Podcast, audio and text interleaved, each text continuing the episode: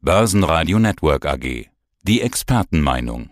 Trends, Märkte und die technische Analyse im Podcast von IG.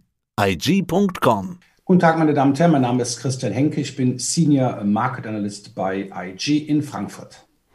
Und wir könnten dieses Gespräch im Prinzip auch als Update ansehen, unseres Gesprächs vor drei Wochen. Damals hatte Putin gerade die Ukraine überfallen und die Kurse an der Börse oder an den Börsen kamen ins Trudeln. Und Sie sagten damals, Finger weg, das Messer fällt nach wie vor. Wie ist denn heute, drei Wochen später, die Situation?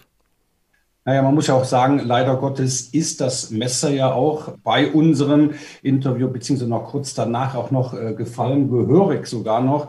Also die 12.000 Punkte Marke war ja nicht mehr allzu weit weg. Ja, und jetzt ist es so, wie auch schon praktisch wir das schon im Vorfeld besprochen haben, was die Überschrift unseres Interviews angeht, noch donnern die Kanonen, aber das Messer fällt nicht mehr.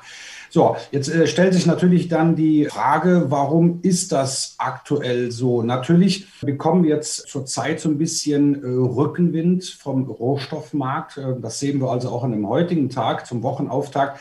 Der Ölpreis fällt. Das dämpft natürlich schon so ein bisschen die Inflationsgefahr, weil wir haben ja auch zuletzt gesehen, auch während unseres vorherigen Interviews und natürlich da auch kurz danach, ja, der Ölpreis ging durch die Decke, die Inflationsspirale hat sich immer schneller gedreht. Ja, das heißt also, wir kommen jetzt dann auch neben dem Ukraine-Krieg auch natürlich auf die Zinspolitik der USA zu sprechen. Ja, die Zinswende ist eingeläutet. Das ist jetzt keine Überraschung, das ist eingepreist. Die 100.000 Euro Frage ist aber, wie oft wird Jerome äh, Paul äh, noch an der Zinsschraube drehen und vor allen Dingen, wie straff fallen jetzt letztendlich die Zinsschritte, sprich Zinserhöhungen aus.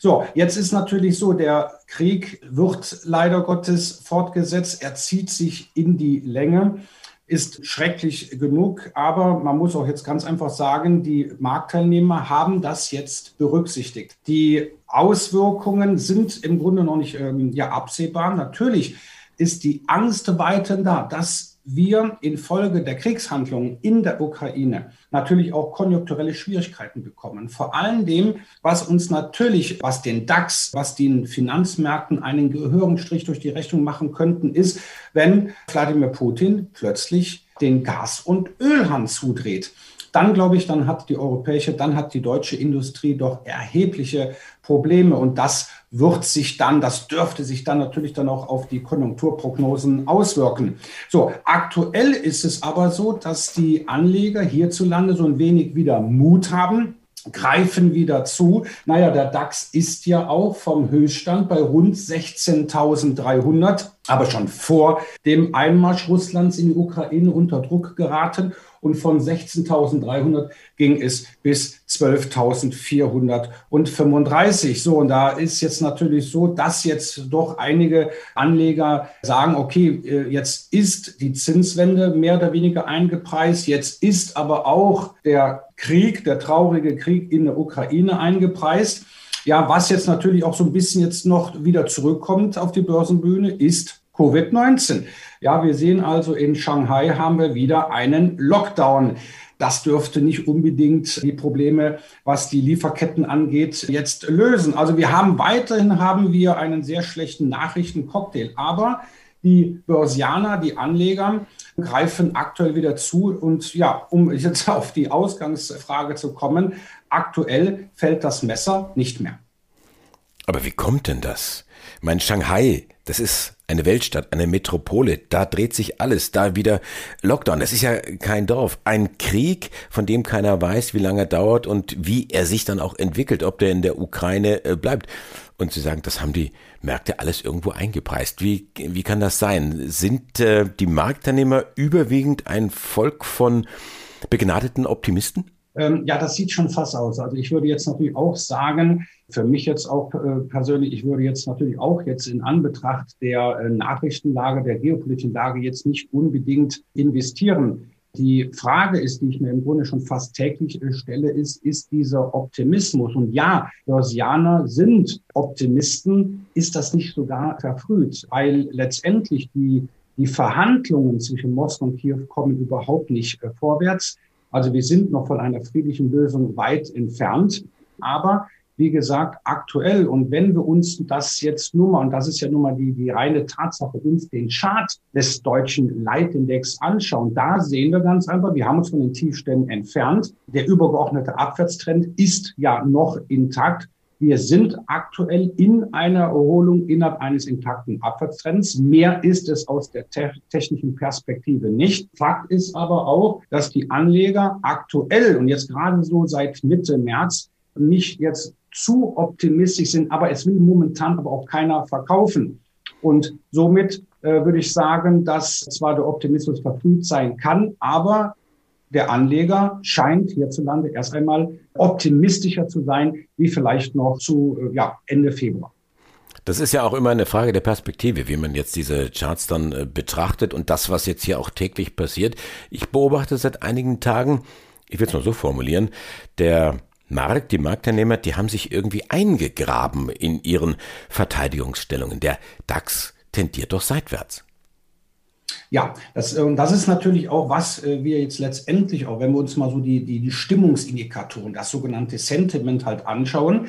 Wir sehen ganz einfach, der Anleger ist vorsichtig. Ja, die Gründe haben wir jetzt dazu genannt. Aber auf der anderen Seite will keiner verkaufen, trotz der aktuellen Nachrichtenlage. Ne? Und das bezeichnen wir als Pattsituation oder halt charttechnisch betrachtet seitwärts. So, keiner kauft, im großen Stil. Das heißt, dass der DAX jetzt nach oben ausbricht, aber keiner will auch verkaufen. Der DAX ist also auch noch unten halbwegs gut abgesichert. Und das ist jetzt natürlich jetzt diese Pattsituation und das kann natürlich eine Zeit lang halt andauern. Dass es nicht weiter abwärts geht, ja, das spricht aktuell für die relative Stärke des deutschen Leitindex. Nach oben aber fehlt es uns an Dynamik, an Momentum, um nach oben auszubrechen, weil wenn wir mal ein bisschen über den Tellerrand schauen, das heißt also über die Seitwärtsphase hinweg schauen, da haben wir noch genügend Widerstände, die uns dann wirklich einen Strich durch die Rechnung machen können. Was macht der Anleger jetzt? Welche Strategie wäre derzeit erfolgsversprechend, wenn alle nichts tun? Ja, und da stellt sich natürlich dann aber auch letztendlich Frage, und das äh, stelle ich mir dann also regelmäßig, wohin fließt eigentlich das Geld? So, das heißt also, wir haben ja im Grunde als Anleger die drei Möglichkeiten, unseren Spargroschen in Aktien, in Rohstoffe oder halt letztendlich in Anleihen zu investieren. Anleihen, das ist momentan kein Thema. Die Renditen am Anleihenmarkt steigen. Ja, auch natürlich in Anbetracht der Zinswende, die Anleihenkurse fallen. So, die Rohstoffe, und das, wenn man sich das mal anschaut, innerhalb der letzten zwölf Monate sind die Rohstoffe deutlich gestiegen, man kann schon fast sagen, explodiert. Das heißt also, wir befinden uns meines Erachtens schon äh, in einem neuen Rohstoffzyklus. Ja, natürlich auch gerade heute konsolidieren die Rohstoffe, insbesondere Öl. Aber da ist der Aufwärtstrend intakt. Und bei den Aktien, da sehen wir auch, die Inflation macht sich natürlich auch bemerkbar. Und nochmals, ja, die Anleger sind optimistisch, meines Erachtens verfrüht. Hier sehen wir aktuell eine Erholung innerhalb des intakten Abwärtstrends. Also, wenn wir uns das jetzt so die aktuelle oder die große Gemengelage anschauen, dann ist ganz einfach, dass die Anlageklasse, die Assetklasse Rohstoffe weiter favorisiert wird. Aktien sind im Erholungsmodus, aber da könnte es noch eine Weile dauern, bis wir wieder in den Aufwärtstrend zurückkehren. Und vor allem darf man eins nicht vergessen, ein Wort, was jetzt so zuletzt äh, mehrmals genannt wurde. Wir befinden uns aktuell in der Konjunkturphase einer Inflation, aber es wird immer das Wort Stagflation immer lauter. Ja, das heißt also, wir haben eine steigende Inflation, aber die Wirtschaft stagniert.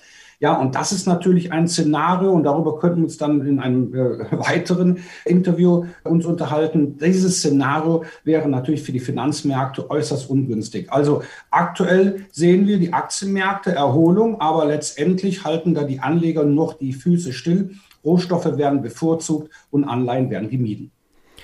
Die Kanonen donnern, aber das Messer fällt nicht mehr. Dankeschön an Kapitalmarktanalyst Christian Henke von IG. Sehr gerne.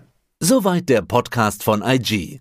Analysen, die Märkte, Charts und Webinare unter IG.com. Börsenradio Network AG. Das Börsenradio für Broker.